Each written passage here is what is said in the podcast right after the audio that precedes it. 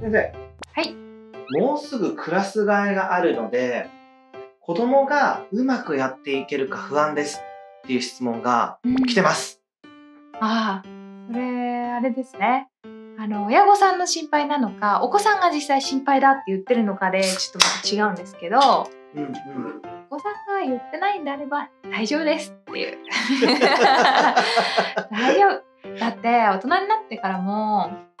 ずーっと同じ環境で過ごしてることなんかそうないじゃないですか。うんうん。職場も変わればそのまた中学校に行ったり高校に行ったり大学に行ったりも職場変わります。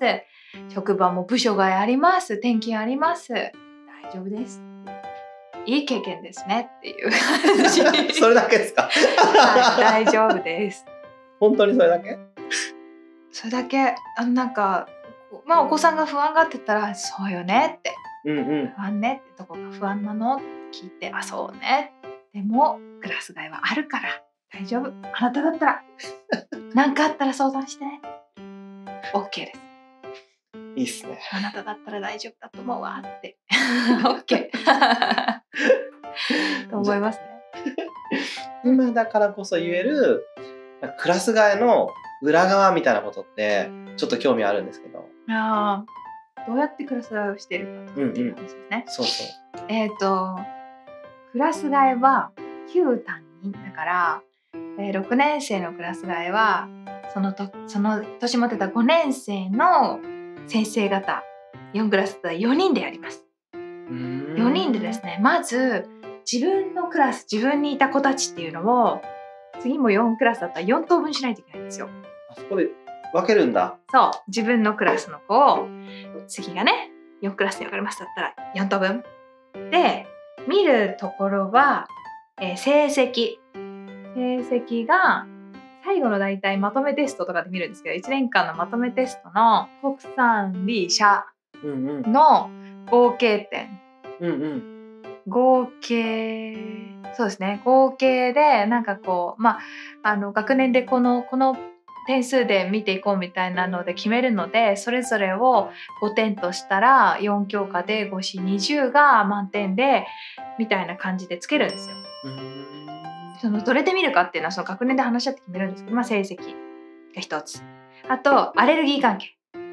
体の疾患とかでやっぱりそのこういうこう病気を持っていたりそのすごい強いアレルギーを持っていたりっていう子がバッて固まるとあのそれはそれで大変だからクラスを見ていくところでね。だからえっとその体の病気関係がこううまい具合にばらけるように作るんですね。うん。それもあのあもう今変わってるかもしれないですね。私がいたその地域はあのアナログでですねあのゴム印を押してこうキチュキチュキチュキチュ切ってそれをこうやってパズルみたいにこうしようかなああしようかなみたいなのをするんです。して分ける。なんかあの学年会？学年の先生方でクラス替え会議この日にしようねって決まったらじゃあ基準どうしますか？みたいなの話してその日までにあの4グループ作っとくのが宿題になるんですけど、えー、と成績とその体の疾患関係とあとこうなんか言いづらいんですけど親のあめんどくささ こんだ。な言い方したらなんですけどあのちょっとこうたくさんたくさん言ってくる親ですっていう親とかちょっとこうなかなか連絡行き届かないので連絡が必要な親ですとかなんです引き取り訓練の時に来ないとかなんかまあお親御さんたちもいろいろ大変なのであのそれのバランスがね親親御さん大変ですっていうドーンみたいなクラスができないようにこうしてで最後が生活態度っていうところでいわゆる問題児とかいう部分。うんうんうん。でやんちゃっ子はばらけるように。うんうんうん。みたいなのとまああれですよね。学力のところであのやっぱり学力もきななんとなるべく均等になるようにするのでそこでやっぱり学力がすごくあの低めな子うんとかもばらけるようにっていうので4グループ作るでその中での最じ最最優先項目はやんちゃ子ですね。クラスで問題をたくさん起こす子はあのばらけないと来年度大変になっちゃったらいけないなっていうので4グループを作るわけですよ。うんうんうん4グループをそれぞれの担任が作って持ち合うわけです。うんうんクラス会議に。持ち合って組み合わせるわけですよ。ああで学年全体を1年間見てきてるからこういった時にいやこの組み合わせはちょっとみたいなのが出てあじゃあこっちと交換したらどうなるみたいなのをやってってうまいい具合のバランスの4クラスができるようにっていうのをもうねいっぱい会議します。うーん。どれぐらい具体的にあるんですか？で何回くらいやるかな。1回の会議すうん2時間くらいやるとしても4回くらいはやるちゃ長そうやって最終的に決めるんですよね。うんうんで大事なのは引き継ぎ事項っていうのがあって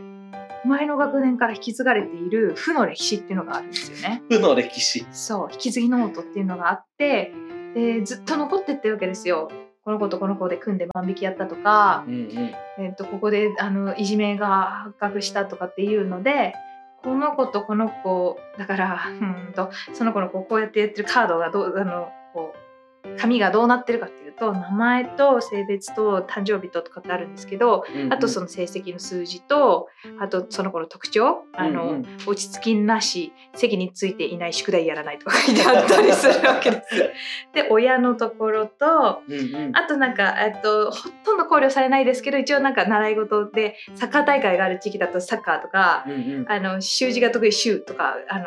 えーピアノが弾けるピアとか書いてたりするんですけど、うんうんまあ、ほほぼほぼ見ないけど一応なんか迷った時にサッカー大会あるからじゃあサッカーサッカーを分けるとかっていうのになったりするからその項目と引き継ぎ事項っていうのがあって1年生の頃からの、えー引き継がれてるう項目があってですね。うん。だからすんごい学年一のやんちゃっ子でいうとどういう状態になってるかというと枠内に収まらなくて、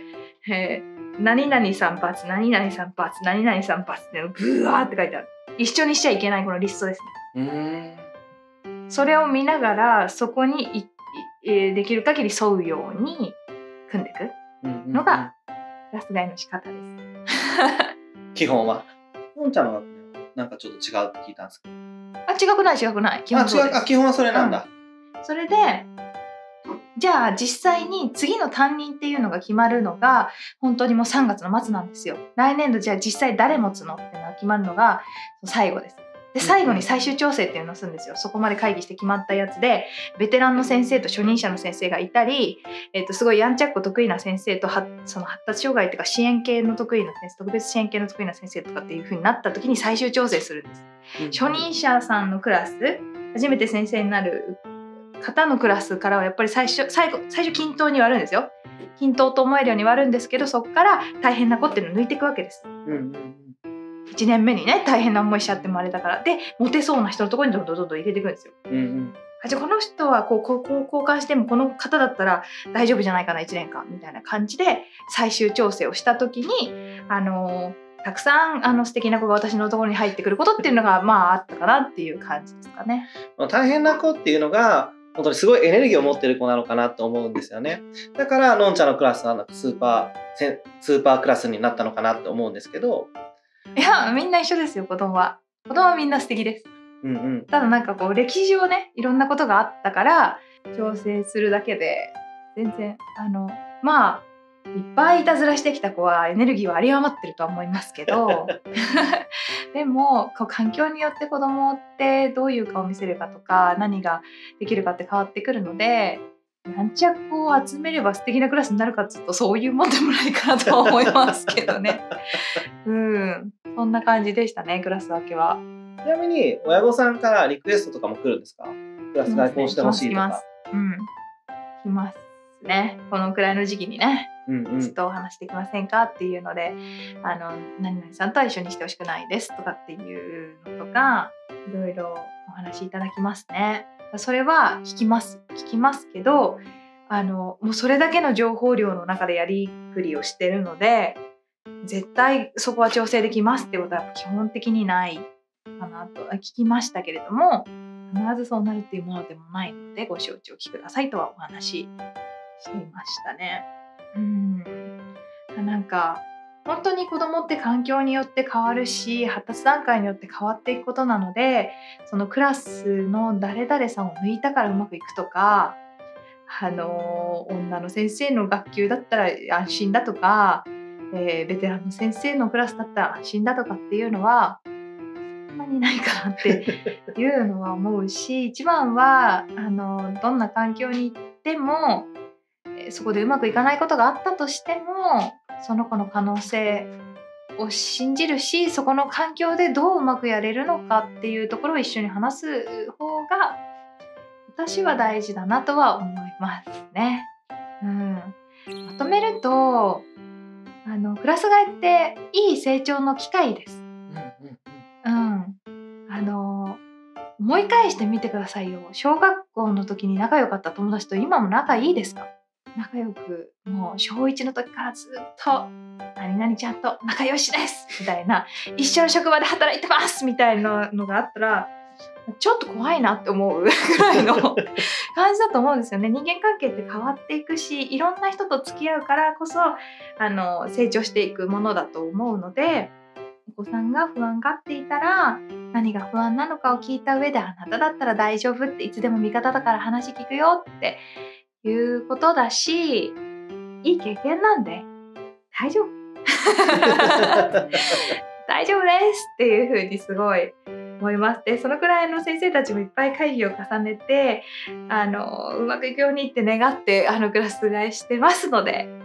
あの楽しみに来年度きっともっと成長していくんだなっていうところを楽しみにしていただいてうまくいかなかった時にもう一回その時に考えればいいんじゃないかなと私は思います。みか先生。日本の教育をよりハッピーにしていくために未来学園ホープという活動をしています。この LINE アットで毎日教育に関する情報を配信しています。ぜひぜひ登録お願いします。